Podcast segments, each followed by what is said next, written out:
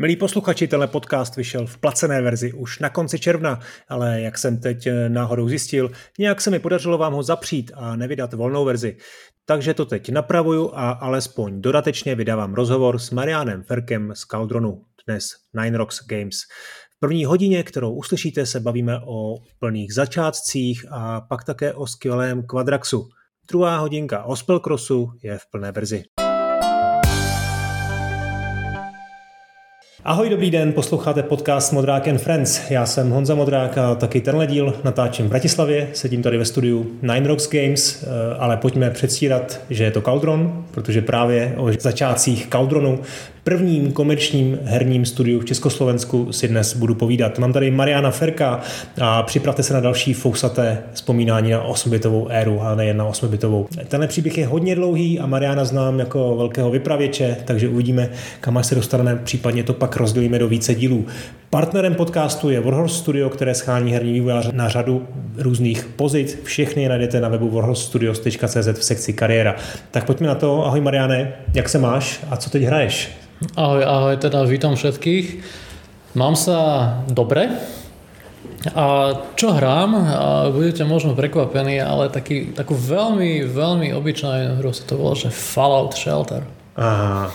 To hraješ čerstvie nebo už dlouho? A hral som, som, mal som to prvýkrát pustené asi pred, keď to vyšlo.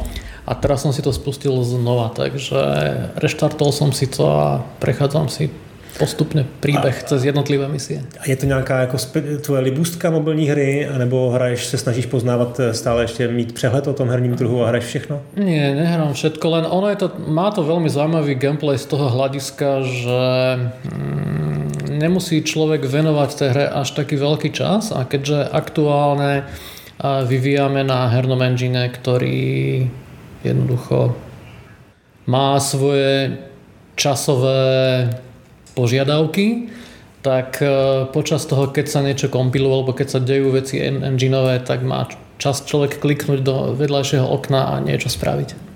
A na ty novinky sa teda niekdy dostaneš? A na novinky, novinky sledujem len z herných webov v podstate. Uh-huh. Aktuálne na prechádzanie noviniek herných nemám veľmi časové rezervy. Rozumím, dobře, nevadí. No a staré věci třeba, spustíš si někdy nějakou starou, starou, starou hru třeba, no asi na ZX Spectru, když si ty jako opravdu hrál nejvíc, nebo, nebo něco z R90, když jste dělali Spellcross? Mm, ono je to také zaujímavé, že keď človek robí hry, tak v podstate dostane sa pod kožu tej hre a vlastne zistí, čo a ako funguje. To znamená, že každá hra funguje takým spôsobom, že človek sa snaží dosiahnuť niečo, alebo prekonať niečo. Ale keď tú hru robíme, tak vieme, že, že tie veci alebo tie, tie misie sú veľmi ľahko, jak by som to, ako by som to povedal, mm, veľmi ľahko uhrateľné, alebo jednoducho tie bariéry sa dajú veľmi ľahko prekonávať, pokiaľ je ten vývojár, pretože vie, vie ako na to. Takisto aj ten Fallout Shelter som si upravil v podstate, aby som to nemusel hrať 10 rokov, ale zľahčil som si to svojím spôsobom. A jednoducho, keď človek hrá nejakú hru, tak vie, že, že ten herný obsah, ktorý tam je skovaný a aby ho človek mohol vidieť, potrebuje tej hre venovať hodiny a hodiny a hodiny, sa dá zobraziť o mnoho rýchlejšie. A to je tak trošku frustrujúce. To znamená, že keď si chce človek pozrieť film, tak stačí hodina aj pol, dve hodiny a pozrie si všetko, čo v tom filme je. Keď si chce človek pozrieť, aký je obsah v hre, potrebuje tomu venovať desiatky hodín a 80 hodín jednoducho venovať hmm. nejakému obsahu je teraz pre mňa pomerne veľké číslo, takže snažím sa tomu vyhýbať a predpokladám, keď budem na staršie kolená mať viacej času, tak si tie veci, ktoré si chcem pozrieť, stále nájdem čas. Rozumím. Eh, co obtížnost je pro tebe eh, taky nějakou překážkou nebo důvodem, proč, eh, proč se těm hrám třeba tolik nevěnuješ?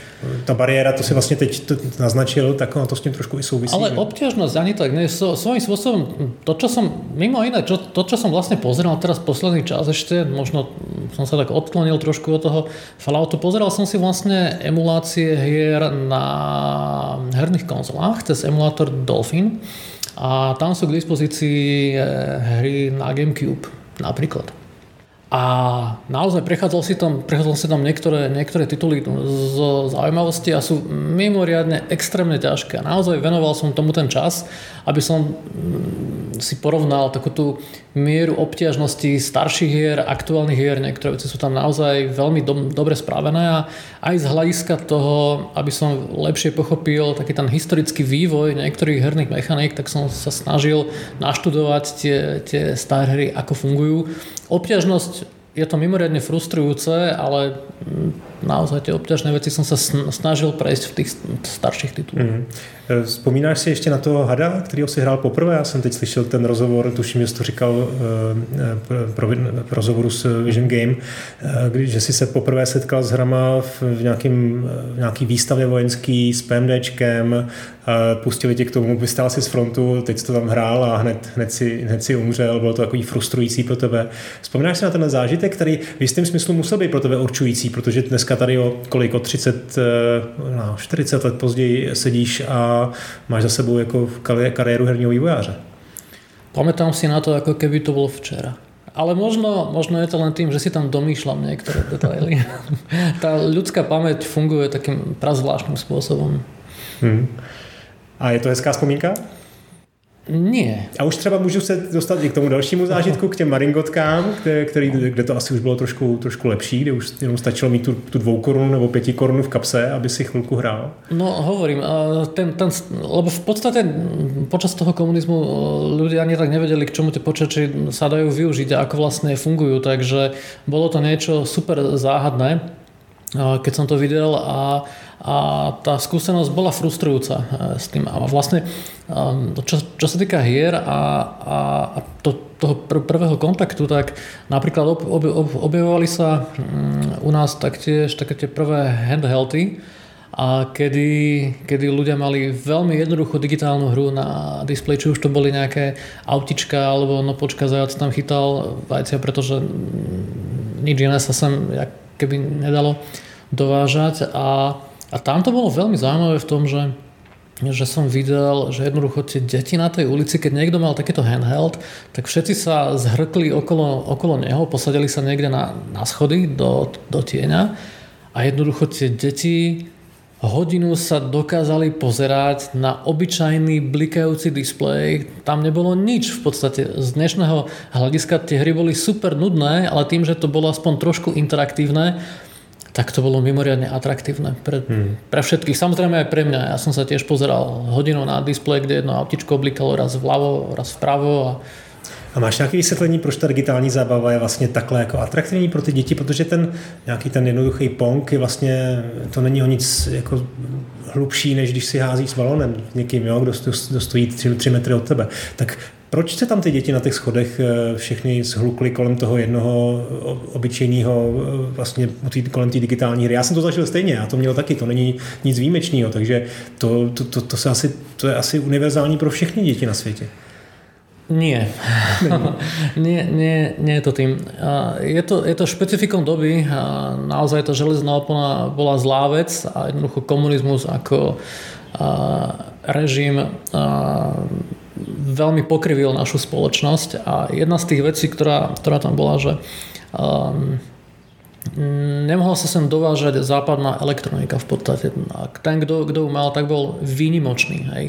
To znamená, že ak niekto vytiahol takúto elektroniku na ulici, bol výnimočný a tým, že toho bolo málo v, tomto, v tejto oblasti, tak e, ľudia sa o to zaujímali. To znamená, deti sa o to zaujímali, pretože to bola jediná hračka v okruhu šiestich ulic napríklad. V súčasnosti, keby sme vyťahli takúto digitálnu hru niekde v škole, tak niekto by o to ani nezavadil, pretože je toho strašne veľa, je toho pretlak v podstate. Takže, takže nemyslím si to. Je to len vždycky tou atraktivitou toho zariadenia a tej doby, ktorá vlastne posúva nejakú tú technológiu. Keby sme súčasný telefón ukázali deťom za 30 rokov e, s najlepšou hrou, ako by sme v tom telefóne mali, ani by o ten telefón nezavadili. V budúcnosti hmm. budú už úplne, úplne iné technológie. Takže, a prečo deti na to tak idú? Mm, deti sa potrebujú hrať, je to, je to od prírody v podstate. Keď si pozráte a ako, ako sa zvieratá správajú, ako sa zvieratá hrajú v podstate. Aj ten proces hry je taký zaujímavý, že vlastne ako cicavce, všetky cicavce sa hrajú v nejakom e, štádiu vývoja, nehrajú sa možno akurát nejaké ryby, plazy možno, ale v podstate všetky také tie vyššie formy života počas tej svojej evolúcie životnej prechádzajú tou formou, kedy sa ten mladý organizmus potrebuje hrať, aby, aby sa naučil naj, čo najviac vecí, ktoré dokážu vplývať na neho z prostredia, ako, ako, ako dokázať prežiť. A toto je ten dôvod, prečo sa hráme v podstate. A z nejakého dôvodu tá digitálna hra je pre nás atraktívna. Ono svojím spôsobom neponá, nepo, nepomáha nám to prežiť v tom prostredí, nepomáha nám to sa lepšie chrániť alebo čo, čokoľvek. Takže z toho, z toho evolučného tlaku tá digitálna hra je úplne zbytočná, ale z, nejakým, nejakého dôvodu k tomu inklinujeme. A svojím spôsobom tá naša budúcnosť bude len zložitejšia. Tá penetrácia digitálneho priestoru bude do našich životov čoraz väčšia a väčšia a to treba naozaj a si uvedomuje taký ten zdvihnutý prst, že čoraz väčšia a väčšia bude to naozaj gradovať. Takže svojím spôsobom tie deti sa snažia učiť v tom digitálnom svete. Takže svojím spôsobom vnímajú, že ten digitálny svet je okolo nich a, a bude pre nich veľmi dôležitý. Takže tie kontakty, ono vyzerá to ako hra, behajú tam s panačikmi, trošku strieľajú, niečo tam stávajú, niečo tam robia spolu, ale svojím spôsobom to, čo sa tam oni učia, sú nejaké digitálne zručnosti. Hmm. No, ten hlad, o kterém jsem mluvil, tak s tím samozřejmě souhlasím. Já jsem to ještě zažil nejenom v 90. letech, kdy jsem třeba od rodičů dostal jednu nebo dvě hry e, za rok a musel jsem je hrát stále dokola a dokola, pokud jsem se nedostal k nějakýma, e, nějakou trošku, trošku jinou cestou. Ale i třeba v těch 80. letech, nebo na konci 80. let v mém případě, kdy jsme kopírovali hry, eh, byly kluby, setkávali jsme se tam. Eh, to asi bylo i tady v Bratislavě stejný. Ale možná napadlo mě, teď jsme tady v Bratislavě, tady není, není moc daleko do, do, do Maďarska, kde, kde ta ta uvolněnost toho režimu nebyla přece jenom, byla přece jenom větší než u nás. A taky tady máte blízko do Rakouska. Je něco, kde si myslíš, že třeba situace Bratislavy a obyvatelů Bratislavy byla v něčem e, lepší než, než třeba tam u nás v Praze, že jste se třeba dostali k některým hrám dřív, protože ty si v nějakých rozhovorech taky mluvil o tom, že jste měli kluby, kde jste se dostávali ke hrám a že vlastně odsud, odsud se to šířilo dál do republiky. No, keďže v tom čase som bol naozaj malé dieťa, a tak mm, ťažko to odhadovať. Poznám ľudí, ktorí mali ľahší prístup k, k západnej elektronike a bolo to tým, že že mohli vycestovať do, do Rakúska, do Viedne a vlastne prinášali sa odtiaľ tieto veci. Čo sa týka Maďarska a elektroniky, nie som si úplne istý, či odtiaľ nám prúdili nejaké stroje alebo nejaké hry, software. Väčšinou, čo sa týka mm, tej našej komunity z ZX Spectra, tak pravda je tá, že že veľa hier išlo cez české kanály v podstate. To znamená, mm. že keď už sem niečo prišlo, tak, tak už to malo hlavičku Františka Fuku a, no, a jednoducho už bola tam táto stopa, takže, takže mm, veľmi zaujímavé. Svojím spôsobom je to, je to nevysledovateľné, odkiaľ to no. sem išlo. Možná v tom Maďarsku se tradovalo, že tam byly dostupné třeba džíny nebo hudební alba, že ono, takže ještě na, na, na vinilech, eh, tak s tou elektronickou zábavou to asi bylo vlastně možná stejný jako u nás a muselo se to sem dostat přes někoho z Německa, z Rakouska, z Anglie a podobně. No, eh, ty jsi se potom dostal ke hrám možná v těch klubech, že jo? Ale k tomuto by som sa ešte zastavil, lebo svojím spôsobom je to nejaká etapa nášho vývoja a nevieme to, že čo, čo sa vlastne dialo málo a tí pamätníci ešte existujú. Vieme, kto v tých kluboch to tam nosil, takže možno by bolo zaujímavé vystupovať si ich ľudí a popýtať sa ich mm. naozaj na, na, na historické udalosti, lebo mm. je to otázka, ktorá doteraz není zodpovedaná a keď ešte prejde ďalších 30 rokov, tak už nebude zodpovedaná vôbec. Je to pravda, no, ty kluby, jak si teda ty kluby, když jsme u toho, tak ještě jednu otázku si dovolím k tomu, k tomu položit. Jak si vybavuješ ty ty kluby? Eh, byla to nějaká místnost, kde jste se jednou za čas sešli, setkali a tam jste se jako ukazovali, co jste novýho, buď to sami naprogramovali, nebo někde skopírovali a kopírovali jste si to vlastně dál? Představuji si to správne? Áno, bol to svojím spôsobom pirátsky brloch, pretože v tom čase sa software nedal legálne kúpiť.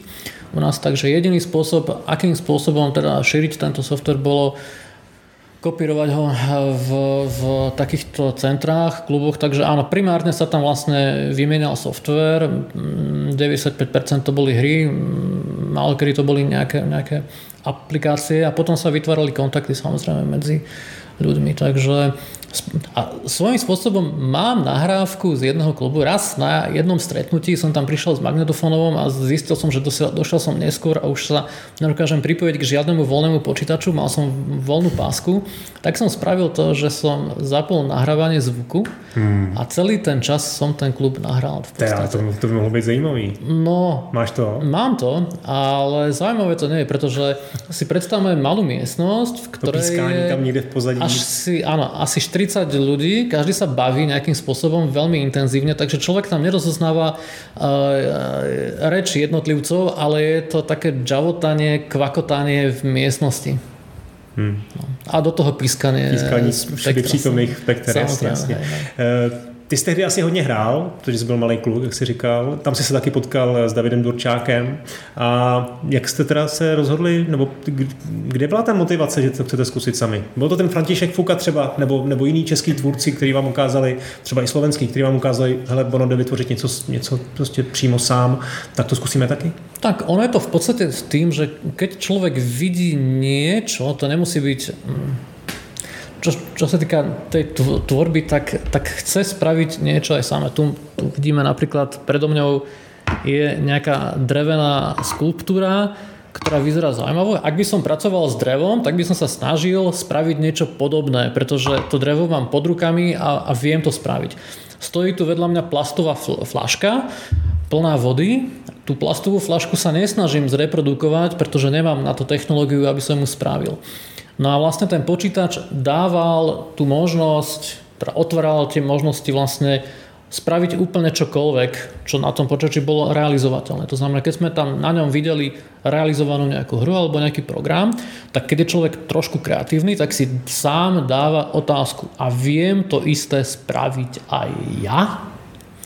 A človek začne skúšať. Hej, to znamená tak pokus omyl, že, že čo ako, takže začne sa človek učiť, vzdelávať sa, ako tie veci fungujú, prečo tak fungujú a takí tí kreatívnejší ľudia začali tieto veci robiť úplne automaticky. To znamená, že aj keby v podstate aj keby to nebola žiadna lokálna tvorba a vlastne mali by sme tu len prísun aplikácie hier z zahraničia, tak automaticky ľudia začnú tú vlastnú tvorbu robiť, pretože vidia, že je to možné a je to taká zaujímavá vlastnosť nielen človeka, to, to robí viacero živočichov, že, že keď sú v novom prostredí, tak skúšajú strašne veľa, aby dokázali prežiť. Je to, je to nejaký evolučný tlak.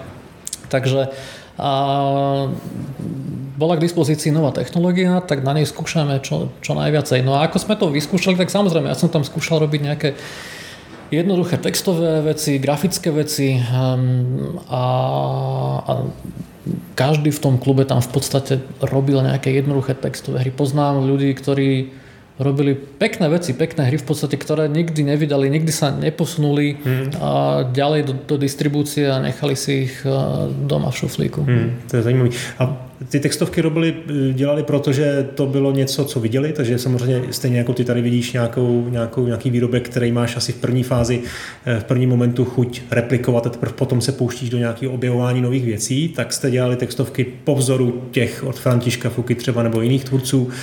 A vy jste potom hráli taky jednu, jednu hru, která se tuším jmenuje Exolon, že jo? která vás motivovala e, mm. udělat něco podobného. Áno, áno, áno. To bolo od firmy Hewson a programoval to Rafael Keko. Hej, hej. Takže to už byla jako vlastně arkáda, to byla jako střílečka nebo chodička, dá se říct, a to už bylo zase trošku jiný, jiná úroveň. E, byla to pro vás výzva? Vy jste tu hru, já si tady můžu rozradit tu pointu, že jste tu hru téměř dokončili, byla, byla poměrně v pokročeném stavu, ne, bohužel se nedočkala teda vydání, ale to už byla jako asi větší výzva, ne, to udělat. No už pochopiteľne, pretože máte na obrazovke sprajty, obrazovku potrebujete prekreslovať nejakou rýchlosťou, viete, koľko veci sa vám môže hýbať na obrazovke, takže aby to človek vedel naprogramovať, tak tam už nestačil nejaký basic, ale jednoducho skompilovateľný, tam už vlastne človek sa musel naučiť mrs a v Assembleri to všetko robiť. Takže to už bol taký vyšší level programovania. No a David to robil, takže on sa to naučil a vedel tie veci pomerne rýchle realizovať. Kolik vám tak bylo let, když jste, když jste ten Quix se jmenovala tá? Áno, áno. Když jste, když jste na tom pracovali? Hmm, ťažko posúdiť. To som bol vtedy na strednej škole. Hm. Takže nejakých 15-16? No tak nejak zhruba. Hmm. Uh, ty jsi se už v tu chvíli specializoval na, na, na grafiku, jestli se ano, to dá říct. Ano, ano. Já vím, že jsi, jsi vyučený malíř dekorací a interiéru pro Slovenské národní divadlo, takže tam trošku ten kreativní, jako vlastně, ta, ta podoba tam je, evidentně. Z David teda byl programátor, takže vy jste byli vlastně do, docela dobrá dvojka, ale spousta her z tehdejší doby na Spektru byla vytvořená jedním jediným člověkem, který dělal všechno. Možná tak eh, po, po, poprosili zvukaře nebo hudebníka, aby jim skložil nějakou hudbu. Eh, tak docela mě to překvapuje, že už tehdy jste se takhle dokázali spojit a doplnit a společnýma silama vytvářet nějakou hru a možná jste dokonce měli ještě někoho kruce dalšího, že jo? Jste nebyli dokonce dva, jste byli tři? Ano, ano. No prečo? Ja, ja si myslím, že aj na, na západe bolo viacej, lebo Bylo, celkovo určite, tak... veľa, veľa tímov to je tak, že, že tí ľudia musia spolupracovať, lebo tá, väčšinou tá synergia ta, talentov nám dáva lepší výsledný produkt. Málo kedy je človek tak talentovaný, že, že zvláda všetky tieto aspekty. Je to naozaj tak, že mm, aj teda v tom hernom vývoji to naozaj vidíme, že máme tam ľudí, ktoré majú viacej to umelecké cítenie a potom máme ľudí, ktoré majú viacej to technické analytické zmýšľanie a spolupracujú. Nemáme to tak, že bol by programátor aj grafika, vedel by sa prepínať. Hmm. A, a je tiež zaujímavé v tej tvorbe, že mm, z nejakého dôvodu ten mozog náš funguje takýmto spôsobom a musíme spolupracovať. Takže tam sme to videli tiež ľudia, čo lepšie programujú, programovali. David je excelentný programátor, takže mm, sme si rozdelili úlohy a sme si povedali, že vyskúšame spraviť vlastnú hru. Hmm. Quix se nedodělal, Mm-hmm. Bylo to asi kousek před koncem. Proč se to vlastně stalo? Už jste, už jste se otočili pozornost na, ten, na tu další hru? Nebo, nebo tam došlo k něčemu jinému? Mm, Prečo sa to stalo? Ja, ja som to vlastne to v tých je, rozhovorech... To je také veľmi ne... zaujímavé, že vlastne sú to udalosti, ktoré sa udiali naozaj veľmi, veľmi dávno no, a človek vtedy, keď sa diali, tak boli také zanedbateľné. V podstate človek na tým ani neuvažoval, že bude... Takže kašlem na to, poďme skúsiť niečo lepšie. Nad tým rozmýšľať. Keby sme vedeli, že to bude mať takú váhu, tak to dokončíme. Ono svojím spôsobom vtedy sa to zdalo, že, že to ani nemá zmysel robiť v podstate, že je to čas venovaný niečomu, nejaké hre, ktorá na čo to robiť v podstate, prečo, hej, nenaje sa človek z toho len, len získa nejakú, nejakú skúsenosť, no boli sme tam uh, traja autory, uh, dvaja programátori, mali sme tam ešte kamaráta, ktorý, ktorý tam pridával ďalšie veci, ktoré mal spraviť nejaké časti kódu, ale tým, že sme bývali každý v úplne inej časti Bratislavy a a nestretávali sme sa tak často, pretože to nebolo také ľahké vtedy, teraz sa človek stretne online úplne bez problémov, tak tá práca tam viazla jednoducho. Mm. Tam jeden človek čakal na druhého, na ďalšieho a tak nejak sa uspal ten projekt. Zistili sme, že tá práca pokračuje veľmi pomaly. Tak potom ďalší projekt sme sa rozhodli realizovať len, len my dvaja s Davidom. Jo, a to nebylo teda tak, že jste skončili a hned jste začali s Quadroxem? Nebo byla tam nějaká prodleva? Asi tam byla jo. nějaká... No a co, vás teda, co bylo to motivací pro Quadrax?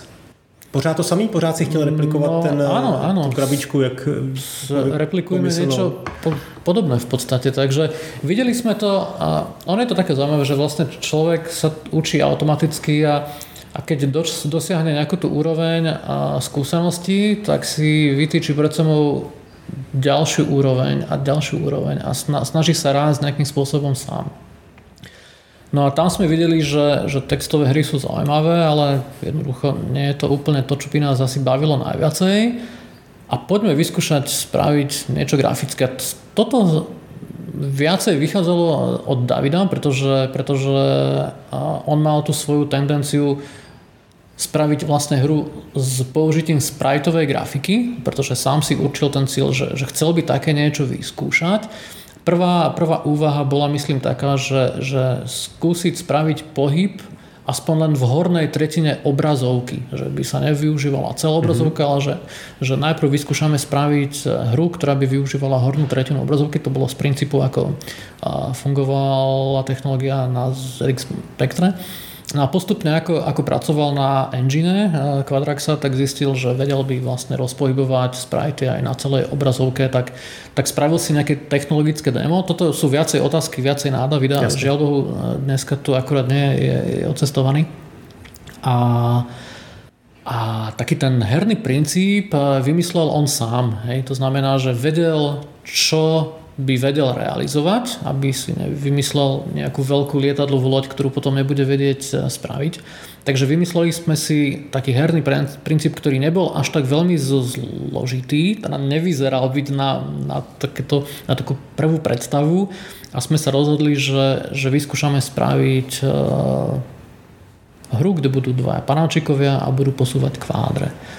A vtedy to bolo ešte tak, že vedeli chodiť úplne kdekoľvek medzi, medzi hociakými pre, prekažkami, že vlastne hmm. podlaha a, a strop nebola žiadna prekažka. Byl to Zaprvé teda vidím, ta inspirace vzešla z, toho, z těch limitů, které byly daný tím, tím, tím programem.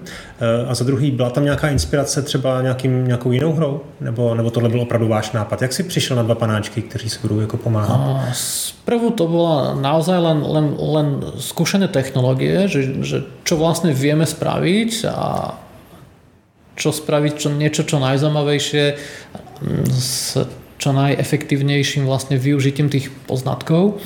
A potom bola tam taká vec, my sme v svoj času veľmi radi hrávali hru Thunderbirds od uh, Farbeardu. A je to vlastne logická hra, uh, ktorá je na, vynikajúca, podľa mňa to, to bolo zaujímavé aj v mhm. súčasnosti kde máme nejaké dve raketky, ktorá má každé trošku iné schopnosti. Je to také blúdisko ako keby v egyptskej pyramíde alebo v nejakom tom podzemnom komplexe, kde je veľa rôznych kvádrov. Tie kvádre nie sú len štvorcové, ale majú rôzne tvary na tvar L alebo U alebo proste kváder alebo nejaký podlohovastý útvar vedia, vedia spolu kolidovať, zasahovať do seba vlastne, aby tie raketky, ešte každá raketka má trošku iný tvar, alebo iný rozmer, aby sa vedeli dostať ďalej, tak potrebujú spolupracovať. A nám sa v celku páčil taký ten zámer, tá myšlienka tej hry, že vlastne a tou spoluprácou sa vedia dostať ďalej k ďalším levelom. A človek, nebolo to akčné, nebolo to až priveľmi na čas, aj keď niekde tam ten čas hral veľkú rolu. A, a sa nám páčila tá myšlienka, že, že, že vlastne spraviť titul taký, kde človek není tlačený ničím bočným, len sa môže sústrediť na tú vlastnú mysel a vlastne rozmýšľať mm. nad tým riešením toho samotného levelu, kde by si nejaké dve entity, dvaja panančikovia pomáhali. Mluvíme o polovině 90. let vlastně mm-hmm. o první polovině 90. let. A to, ta, ty procesy herního vývoje, které jsou dneska jako dávno zažitý a vlastně všichni se o nich učí ve škole, eh, studenti, tak ty jste určitě neznali. Jak, jakým způsobem jste teda vlastně pracovali s tou myšlenkou? Byla tady ta idea, o které teď mluvíš, Teď bych se, mě, bych se chtěl eh, bavit vlastně o game designu. Jo? Jak, jak vznikal game design, jaký byl ten proces od té myšlenky po, to, po, tu, po tu finální verzi? Áno, v súčasnosti sa vyučuje game design na školách a je to naozaj veľká veda, pretože spraviť hru, ktorá je úspešná, tá cesta k tomu je naozaj už sofistikovaná.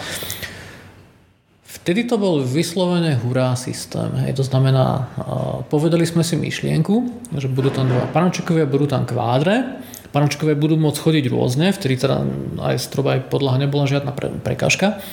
A, a začali sme vymýšľať na to levely. To znamená, že, že bola tam len jednoduchá takáto ver, verbálny popis, čo, čo asi chceme spraviť. Vedeli sme, že nič podobné neexistuje, pretože nejaký ten prehľad sme mali. To znamená, pripadalo nám to už tak automaticky prirodzene unikátne, pretože k ničomu sa to nedalo veľmi prirovnávať.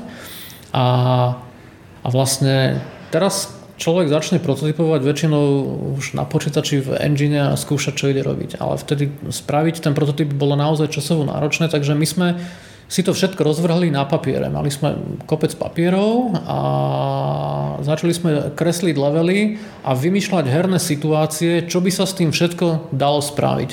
A, a postupom tohoto procesu, že teda dajme si to na papier, vyšli z toho všetky ostatné herné mechaniky, ktoré v tom kvadraxe na spektre sú v podstate. Hej. Len, hmm. len z tohoto okamžiku, myslím, že až na také nejaké, tak, taký list tam bol taký animovaný, že keď človek do neho prišiel v nevhodný čas, tak ho to zlisovalo. To tam plánované nebolo a ani tam v tej hre moc nepasovalo, to bola len taká pohnutka, že, že skúsme to rýchle hmm. spraviť, ale vlastne nebo, toto nebolo odprototypované na papier a potom v dvojke sme, teda, teda v, na PC verzii sme to už myslím nepoužívali. Takže, takže prototypovanie na papier, to bol, to bol ten game design. No, ty si ale teď niekde vyhrabal. Ale žia, žiadny ty, textový no, dokument ne, neexistoval. Neexistoval žiadny design dokument, dokument pochopiteľne. Hej. Ani, ani teda na, na stroji napsaný nebo rukou, ne, nic ne, proste, ne, ne, ne, ten celý game design sú len, sú len levely na no, papieri. No ale ty jsi to teď někde vyhrabal a právě si vzpomínal na to, že ty, že no, předpokládám, to byl čtverečkovaný papír, že jste to tam takový vykreslovali, že to bylo ale bez chyb. To znamená, ty jsi to opravdu musel nejdřív, ta první fáze byla hlava. Ty jsi to musel myslet v hlavě a teprve, když to měl v té hlavě vymyšlený, tak jsi to dal na papír a z toho papíru to, to předělával do toho počítače. Takhle to bylo. Ano, Áno, a človek si tie originály ale... môže po, pozrieť, ako no. vyzerali. Hej. No já vůbec, eh, takhle, já myslím, že většina posluchačů třeba ten Quadrax ani nezná, ale to nebyla jednoduchá hra, to byla komplexní záležitost a kde, kde vlastně ty, ty si vymýšlel Myslím si, že většina levelů, zejména v té pokročilé fázi, měla jeden způsob řešení a bylo to docela složitý. Tak jako vůbec nedává mi jako, nechápu, jak jsi to dokázal v té hlavě jako vymyslet. Hmm to, to je asi stejně jako nechápu nějakého šachistu, který, vymysl, který má v hlavě eh, tu partii pět tahů nebo osm tahů dopředu, jo, ale keď si človek pozrie, ako Mozart komponoval, hej, Jasne, tak, no. tak, tak keď si človek, tie, tie, tie jeho papiery sú stále k dispozícii, v tých notách nie sú žiadne škrty. Hej, hej. On, on to neprepisoval po sebe. On tú, on tú hudbu naozaj v hlave počul v podstate. Takže to, to čo si vám predstavil, on to len zapisoval len na papier v podstate. A toto bolo to isté v podstate. Ja, keď sme tie levely vymýšľali, tak v hlave sme si predstavili ten level, ako by mal takto. A keď ten level vychádzal, tak svojím spôsobom každý level má nejakú, nejakú myšlienku, že, že, že, že akým spôsobom sa má prejsť. Je tam, každý level má nejaký, nejaký fígel v podstate, ktorý by mal byť unikátny od toho predošlého. Takže jadrom toho celého bolo nájsť nejaký fígel, ktorý ešte nebol použitý v tom predošlom leveli. A všetko to postaviť okolo toho fígla. A teda nejaké tej myšlienky. A človek si to nakreslil na papier a pozeral sa na to. A svojím spôsobom pozeral sa na to dovtedy, pokiaľ nedošiel k nejakému kroku a ten krok si potom zase nakreslil do toho papiera. Vlastne takto postupne to vznikalo človek si stále ten celý gameplay musel udržiavať v hlave toho levelu a postupne ako nad tým rozmýšľal a pozeral sa na ten papier, tak postupne to zakresloval, zakresloval. Vytvoriť jeden level trvalo niekedy 2 až 4 hodiny. Hmm. Len tým, že človek sa pozeral do, do papieru nebolo to také úplné, že, že hneď by sme to kresleli, mm. že, že, že ako to vyzerá, ale vymyslieť, vymyslieť ho bolo to pomerne náročné. To znamená, mm. že denne človek spravil také 2-3 levely maximálne. Mm. Já mám plně před očima ty japonský designéry, tam, tam v Nintendo a v jiných japonských firmách se v této době 8 bitových dělali ty hry úplně stejně. Že ty, tam vidím ty fotky těch, eh, těch vývojářů v kravatě, kteří mají nějaký předpotopní počítač, ale především mají, mají obrovský čtverečkovaný papír a teď tam ten Shigeru Miyamoto kreslí vlastně ten level za levelem do Super Mario a přesně tam zanáší ty, pře, ty, ty překážky eh, a všechny vlastně nepřátelé a potom to, ten papír takhle velký předá tomu programátorovi, který to, který to implementuje do hry a předtím to mezi tím to samozřejmě spousta lidí ještě schvaluje a podobně. Takže vlastně to je dost, dost podobný způsob. Eh, fascinuje mě to. Nedokážu si představit, jak to jako muselo být jako vlastně obtížný to potom i přenést do toho počítače, protože žádný jako editory, že dneska, dneska by to v Unity někde nebo v, v Unrealu bylo, nebo v nějakém game makeru typickým 2D engineu, by to byla hračka, ale tehdy jste to taky museli předávat. Ale mám pocit, že jsi někdy říkal, že jste ten Quadrax dělali už na PC, je to pravda? Áno, áno. Ono je to vlastne, ten Quadrax na Spektre sa začal vlastne vývoj na spektre. Aj ten editor samotný je zvlášť program, ktorý je na spektre, kde si človek vlastne nahrá tú celú grafiku, naedituje tam ten level a, a potom to uloží. Len že, že prečo vlastne sme to robili takto na papieri, prečo sme to neprototypovali priamo v počítači.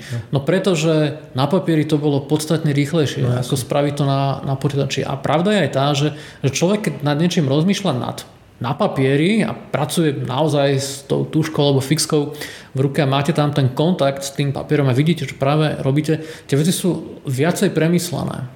Pretože človek sa nad tým zamýšľa viac. Jednoducho, keď niečo prototypujeme na počítači, tak to spravíme a takto a takto, mm. vyskúšame toto, toto, tam, tamto a dáme tam strašne veľa iterácií, kým sa k niečomu dopracujeme. Ale ten papier a ceruska trvá to možno dlhšie, ale veci sú viacej premyslené. Takže ono to naozaj funguje, tak pokiaľ nejakí vývojári prototypujú, môžu si to vyskúšať. Môžu jo, si vyskúšať jo. jednu metódu, druhú metódu a zistia výsledok. Jaký postup jste zvolili u grafiky? Bylo to tam, myslím, že tam animací bylo minimum, pokud vůbec nějaká, ale i ten pixel art e, předpokládal nějakou, nějakou přípravu, nějaký návrh, tak to se taky dalo dělat asi na tom čtverečkovaném papíru. Bylo to taky, e, vznikla taky grafika na papíře a potom se přenášela do počítače? Áno, áno, v podstate všetka tá grafika najprv bola pripravovaná na papieri a keď bola rozmyslená, až potom sa robila v počítači. S tým ale, že toto sa už muselo prototypovať v počítači, pretože ten dithering tých pixelov na zobrazovaní televíznej obrazovky si už vyžadoval tú televíznu obrazovku, takže to sa, to hmm. sa odhľadovalo tam, čo vyzerá najlepšie. No. A, to bolo všetko robené, ešte, ešte aj tá grafika bola robená naozaj na, te, na televízory, nebolo to robené na PC. Hej, to znamená, yes. že naozaj toto bolo všetko pripravené v televízore. Na televízore vlastne počas tej výroby a, prišli emulátory na, na PC a potom sme zistili vlastne, že už už, keď už boli aj levely na, na editované, naozaj na, na tom spektre, teda nerobili sme to na spektre, sme to robili na počítačoch DirectX Gamma. Hej. Hmm. Keď to bolo na tých DirectXoch naozaj realizované všetky levely, tak dať to už dokopy, do pamäte, a pracovať s tým množstvom drobných súborov bol strašný problém na magnetofónovej páske, takže toto bol ten moment, kedy sme si povedali, že ideme to už teda sfinalizovať v emulátore, pretože tam sa s tými súbormi pracovalo podstatne efektívnejšie. Hmm. A při tom převodu grafiky někde si zmiňoval něco o nějakým podmázku vyrobeným skeneru? Je, ano. Souvisí to s Quadraxem, že jste, že jste skenovali ty obrázky do do spektra? To konkrétne nie, pretože tam tá grafika musela byť vytvorená v tých leveloch naozaj pixel artovo a to človek naozaj musí ísť pixel po pixeli, ale je to pravda. Môj brata kamarát, veľmi šikovný človek v elektronike, si bol taký, taká tlačeren sa to volalo, že Alfik a vedelo to vlastne taký ploter, to bol v podstate a vedelo to, vedelo to písať veľmi zaujímavým spôsobom a keďže to vedelo písať a človek vlastne ovládal tým žečom krokové motory, tak keď tam človek dal namiesto um, fixky s atramentom svetelné pero, tak mal z toho skener v podstate, mm. takže si človek napísal vlastný program na, na skenovanie a pomocou tohoto alfika sme skenovali, ale tie výsledky boli také veľmi neohrabané, veľmi kontrastné, to bolo, to sa nedalo použiť do, do hry mm. svojím spôsobom. Takže mm. mali sme tú technológiu zabehanú, bolo to zaujímavé, ale, ale do, hry, do, do hry sa z toho nedalo použiť absolútne nič v podstate. Čo sa týka ešte, ešte toho vývoja, tak ešte keď sme dokončovali ten Quadrax na, na Directikoch, tak vtedy už začínali PC, začali sme už tak penetrovať, tak ja som už tam vtedy vlastne pracoval s 3D štúdiom, ešte pod osom a tam som už uvažoval, že by som tam vlastne rendroval nejaké tie obrázky a vlastne potom konvertoval to do, do do grafiky na spektrum. To znamená, že nejakú truhlicu som tam mal spravenú s osvetlením, že tam hľadajú nejaký hmm. poklad, ale ako, ako, ako final obrázok nejaký. Hej. To znamená, že nebavíme sa o nejakej, nejakej malinkej pixelovanej grafike v leveli, ale nejaký finálny obrázok, loadovací obrázok, tak toto sa tam už dalo konvertovať, ale tiež som nebol spokojný vlastne s tými výstupmi. Hmm aby to vyzeralo pekne. No, ten Quadrax vyšel v roce 1996, jak už se řekl, to vlastně ne, že by začínali PC, to už PC byly dávno, vlastně už, no. už byly dominantním, eh, dominantní platformou, dokonce už i Amiga si myslím, že byla ze hry prakticky. No. Takže mě vůbec překvapuje, že se ještě v polovině 90. let někdo, eh, někdo vlastně věnoval vývoji 8-bitových her. Jaká tady byla teda situace? Měl, měli jste furt pocit, že to, že to jako dává smysl dokončovat? Na a... Spektru. Dokonce se to vydali komerčně od Ultrasoftu. tomu vývoju na 8 bitový počítač sa ľudia venujú aj v súčasnosti. Jasne, ale Keď si človek pozerá tie no, demá, ktoré sú tam spravené, tak sú naozaj fantastické. Naozaj je vidieť, že tá technológia ako, ako evolvuje a, a stále ako penetruje tú technológiu 8 bitov, tak sú to úplne fantastické veci a je to veľmi zaujímavé, že ľudia naozaj akože podomácky si tam a strašne veľa času tomu venujú a tie, a tie dema sú naozaj úplne fantastické. Prečo sme to robili? No pretože sme vedeli, pretože sme tú technológiu poznali, mali sme to pod prstami, PCčka boli síce zaujímavé, ale bolo to pre nás, pre nás niečo nedosiahnutelné, pretože sme s tým nemali vôbec žiadne, absolútne žiadne skúsenosti. Hej. Hmm. To znamená, že tie naše skúsenosti sme chceli zužitkovať na niečom, čo poznáme, na tej platforme, tak sme to už dokončili na platforme Directy Gamma. No. S, hmm. tým, s, tým, že, s tým, že ten kvadrak sa začal robiť ešte predtým v podstate, hej, tá, tá, tá, tá, tá, tá myšlienka, kým, kým sa vlastne cel, celý spravil, tak to trvalo možno tej úplnej prvotnej myšlienky možno 3 čtvrte roka. Jo, hej. jo kým no, sa realizoval a potom, keď sme ho už mali správaného, tak sme ho vlastne ponúkli Ultrasoftu a tam sme sa čakali rok, kým naozaj vyšiel potom komerčne mm. na magnetofónovej páske. Tam to trvalo pomerne dlho, lebo sa tam čakalo vlastne na ostatné tituly. A, a vlastne keď to už vyšlo, tak PCčka už fungovali a vtedy sme už uvažovali taktiež o nejakej ďalšej konverzii hmm. Quadraxu, že vyskúšame si spraviť niečo na PCčka, pretože sme vedeli, že toto je cesta. Ta Spektrum verze byla e, velmi povedená, si myslím, byla to hodně, já jsem jí hrál dokonce i přímo na Spektru, byla velmi rychlá, e, podporovala hru dvou hráčů, to byla poměrně dost nezvyklá věc tehdy. E, taky tam byl editor, který myslím, že se nedostal nikdy ven, ne? že to byl jenom vaše nějaký interní tool. Takže, takže zajímavá věc, ale ono to asi teda opravdu lze brát především jako něco, co vás vykoplo k tomu, k tomu PC. Mm-hmm. Protože ten deal s Ultrasoftem, o kterém mnohokrát už taky mluvil, eh, asi nebyl nějak lukrativní a asi už ani na tom, na tom Slovensku a v České republice se těch kopí příliš neprodalo. Ano, ano, no, ano, ano. Já jsem v tom roce už měl Quake a vyšel Quake, myslím, že v 97. jsem měl 3D akcelerátor, takže že vůbec někdo jako měl 8 bity a teď to nemyslím teď tu komunitu těch opravdu těch nostalgiků, těch retro hráčů, ale že to měl někdo jako primární platformu, to už se asi moc nedělo. E, dobrá, co ta, co ta PC verze, tam se to nějakým způsobem lišilo, vy jste to trošku asi chtěli mm, expandovat minimálně z hlediska příběhu, je to tak? Áno, a ako prvá vec je tá, že človek sa najprv musí naučiť pracovať s tou te- technológiou samotnou, takže, takže museli sme mať to PC nejaký čas uh, pod prstami. Tam bolo šťastie v tom, že teda môj brat si kúpil PC a vtedy to bolo naozaj veľmi drahé, takže rozmýšľal, či si kúpi auto alebo, alebo osobný počítač. Hmm. A Primárne bolo to na učenie sa. Svojím spôsobom nepotrebovali sme to na prácu, bola to nová technológia pre neho, to znamená taktiež bolo to niečo nové, tak poďme si to vyskúšať. Takže išiel vlastne do veľkého rizika a svojím spôsobom som sa na tom asi najviac naučil. Svojím spôsobom taktiež aj David alebo vlastne zo začiatku PC boli k dispozícii na škole, potom človek to mohol mať takto doma a taktiež zisťoval, ako s tým robiť. To znamená, najprv tie jeho prvé tituly boli jednoducho spraviť aspoň jednoduchú kalkulačku na PC. Hej, vlastne hmm. postupne robiť zložitejšie a zložitejšie veci. Až sme sa teda nakoniec rozhodli, že máme už dostatok skúseností aj čo sa týka tej grafickej tvorby, aj čo sa týka takej tej programátorskej tvorby, že vyskúšať niečo podobného. No a boli tam nejaké tie zmeny v tom, že napríklad nám sa nepáčili, že väčšina tých hier fungovala v rozlišení 6, 320 na 200. Hej. A, a sa nám to zdalo byť také pomerne malé, takže skúsme spraviť hru, ktorá bude využívať trošičku väčšie rozlíšenie a Quadrax je spravený v tzv. X móde.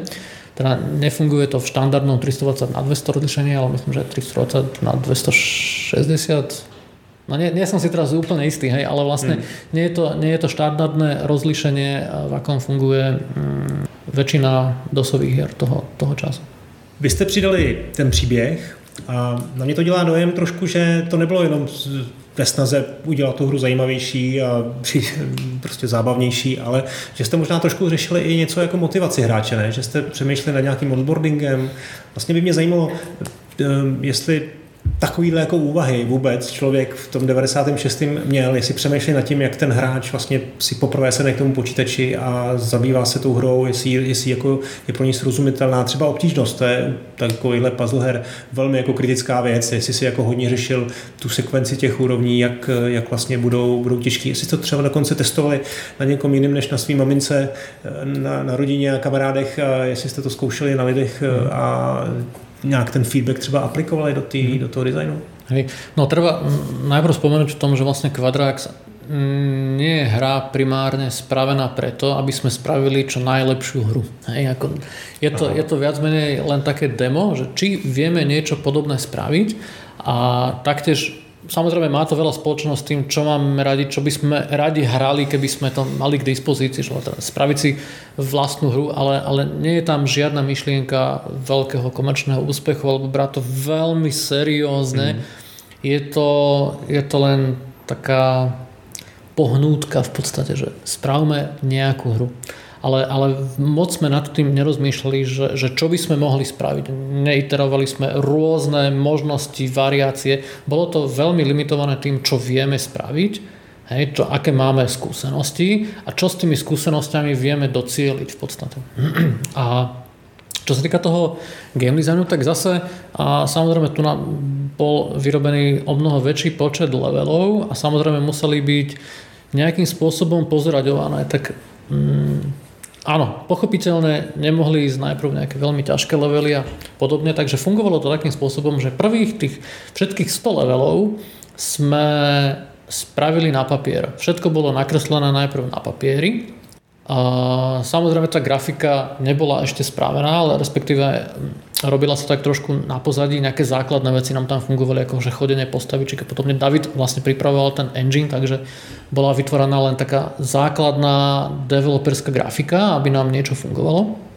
Ale to gro času, čo sme dali, neviem, možno 2-3 mesiace, len do vymýšľania levelov sme postupne pomaličky krok za krokom vymýšľali rôzne levely. Niektoré levely, ako prišli, niektoré boli ťažké, niektoré ľahké a, a vlastne my sme museli vidieť, keď sme sa pozerali na ten papier, že, že vlastne ako je ťažký ten level. To znamená, ja som si pripravoval svoje levely, David si pripravoval svoje levely, raz za týždeň alebo dvakrát za týždeň sme sa stretli, vymenili sme si tieto papiere, sme si povedali, že čo sa ako prechádza, to znamená len slovne sme si odkomunikovali gameplay každého levelu, prípadne sme vymienili si nejaké skúsenosti, hmm. poznatky, trošku sme sa, inšpirovali sme sa nejakými ďalšími krokmi, ktoré by sme v tých leveloch vedeli predviesť. A keď bolo tých 100 levelov spravených na papieri, ich bolo teda spravených podstatne viacej. Hej?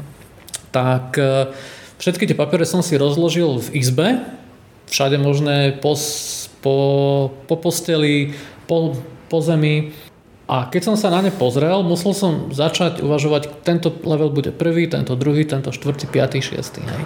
No a samozrejme, malo by to byť atraktívne. Takže toto som robil konkrétne a tak tá moja predstava bola taká, že nemôžeme ísť lineárne od najľahšieho po, po, po najťažší level, ale že mali by sme to asi nejakým spôsobom striedať. Tak som to vymýšľal takým spôsobom, že vlastne tá náročnosť mala gradovať do nejakého okamžiku, kde bol nejaký ťažký level a potom, sme, potom som tam umiestnil ľahší level, hej, ktorý tam zase odľahčil a potom som to zase trošku gradoval niekam trošku vyššie a zase som tam umiestnil nejaké ľahšie levely. To znamená taký, taký správny pacing uh, ťažších a ľahších pasáží, tak, hmm. tak, taký ten mix. A keď som si to uzrejmil, tak sme sa na tom dohodli, že toto bude poradie levelov a keď to bolo dohodnuté, tak sa išli potom prenášať do počítača tak aby bolo konzistentné, čo sa týka grafiky. No a samozrejme aj čo sa týka feature, pretože každý level mm, tam ukazoval niečo nové, to znamená aj, tá, aj mm. to, aby, aby jednoducho sa tie veci, aby prichádzali do tej hry postupne Jasne. a logicky tak boli tam nejakým spôsobom takto pozraďované, takže Takže tá náročnosť bola, bola riešená takýmto spôsobom, no a potom tie levely, ktoré nám tam vyvstali, že boli spravené navyše a jednoducho sa tam nikam nehodili, či už sa tam opakoval gameplay z predošlých levelov alebo podobne, tak vlastne tie levely potom nikdy neboli realizované. Mm-hmm. Ostali iba na papieri. E, jak to bylo s vydáním? E, to nebylo přes Ultrasoft, pokud se nepletu? To jste si dávali sami už? To sme kontaktovali Ricky, neviem, Ricky, neviem, jasne, neviem, viem, viem. a, Jasne, viem. koho, ako sa jedná, tak vlastne a, bol to človek, ktorý predával hry a, na Slovensku, myslím, že aj v Čechách a, a hľadali sme vlastne publishera cez neho. A, a bolo to veľmi nešťastné, pretože, Hmm. pretože mm, nie úplne najlepšie a, komunikoval a, smerom von k prípadným publisherom.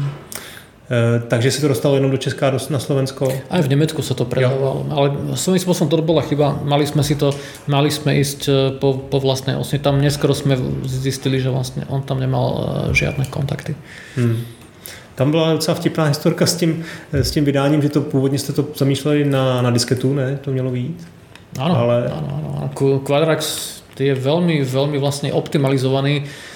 No lebo keď sme to vymýšľali, samozrejme už, te, už te v tých prvotných fázach sme si museli dať eh, nejaký ten level, že vlastne na akých počítačoch a na akom médiu by sa to malo prenášať. No a v tom čase všetky hry sa pirátili a boli na disketách. Tie, hry mali 300 kg a keď už bol, bola nejaká hra na, na, na vi- viacej diskiet, tak to už bola naozaj teda dobrá hra, že teda už mala ten, ten, ten herný obsah. Takže vedeli sme, že budeme asi na disketu a vedeli sme zo skúsenosti, že keď už je hra na dve diskety, tak sa to už ťažšie kopíruje a už je to taká oštara, takže chceli sme to mať jednoducho Hmm. čo naj, naj, najflexibilnejšie, dáme to teda na jednu disketu. To znamená aj tie všetky cutscény, animácie, grafika, zvuky, hudba je tam veľmi zaujímavé, čo tam Máte Horňák vlastne skomponoval, tak, tak tiež, tiež a bolo to komprimované, takže sa to má Hmm. zmestiť na jednu disketu. No a to, teď, ten, teď jsem doufal, že řekneš sám od sebe ten příběh s tím CDčkem, že jste tam, jak tam byla ta zvláštní pirátská ochrana, protipirátská, pardon. No, um, nie som si úplne istý, či Quadrax aj nevyšiel v disketovej to verzii. Vyšlo to aj disketová verzia, aj CD-čková verzia, mám taký pocit, ale nie som si úplne Dobře, istý. teď, teď já jenom to vycházím z těch předchozích rozhovorů, No. že si říkal, že už byla doba, kdy byly CDčka, že vlastně bylo levnější vylisovat CDčko, než, než, než skopírovat disketu.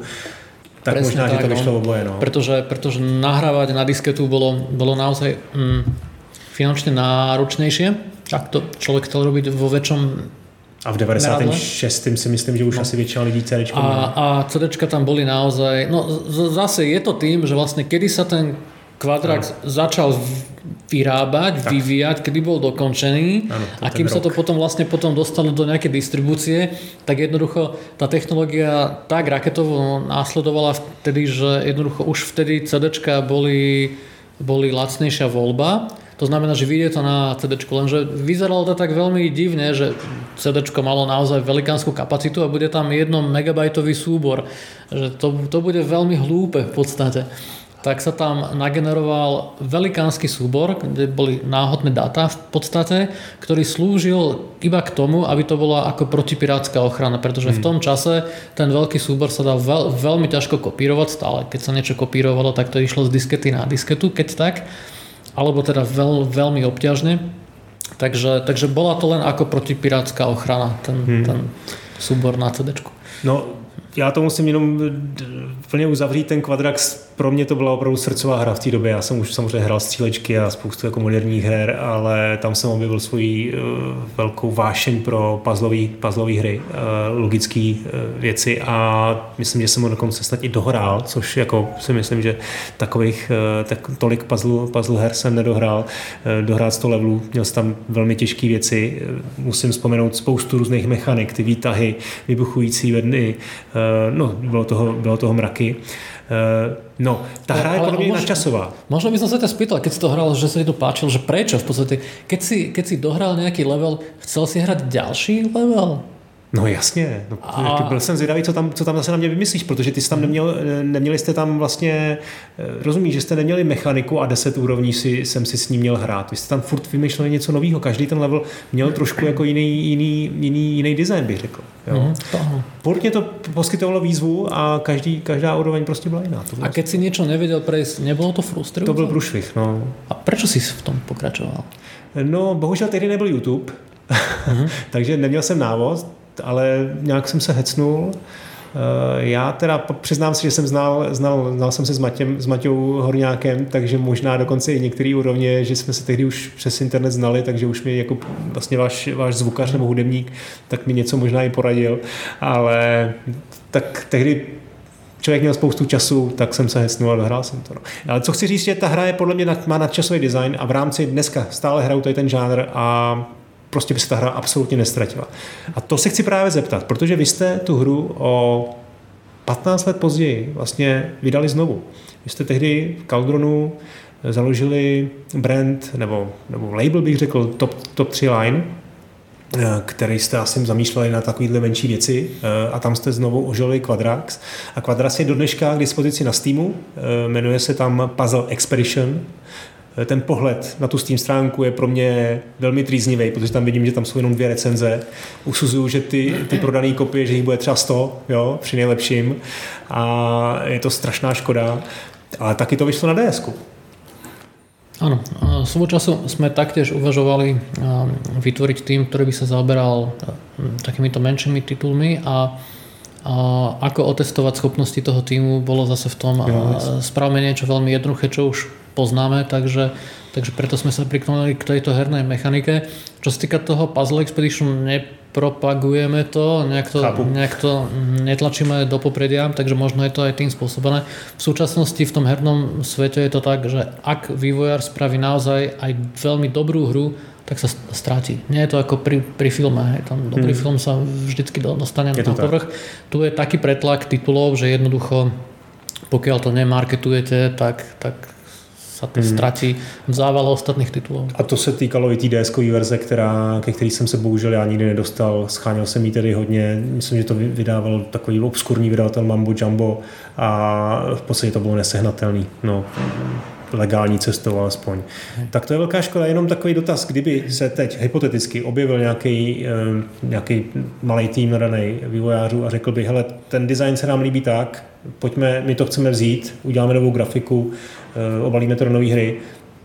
Eh, byli byste proti třeba? Za nějakých podmínek se dohodnout a protože znovu, podle mě ta hra by dneska fungovala.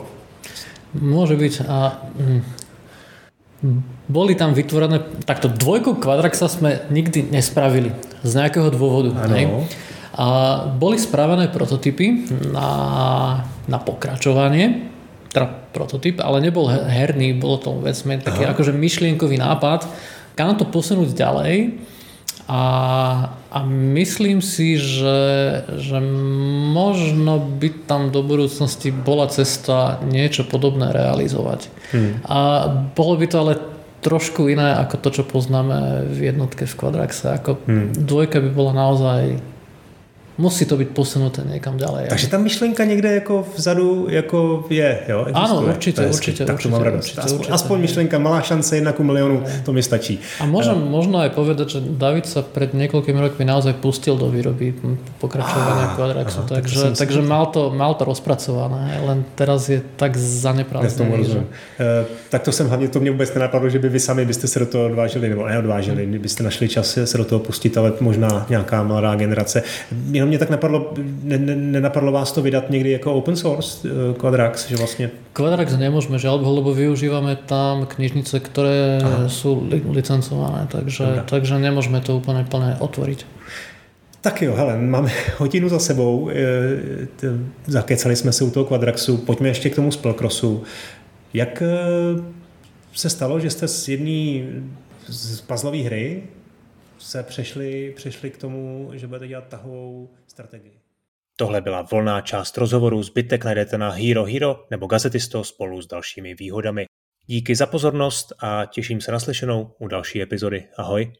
thank you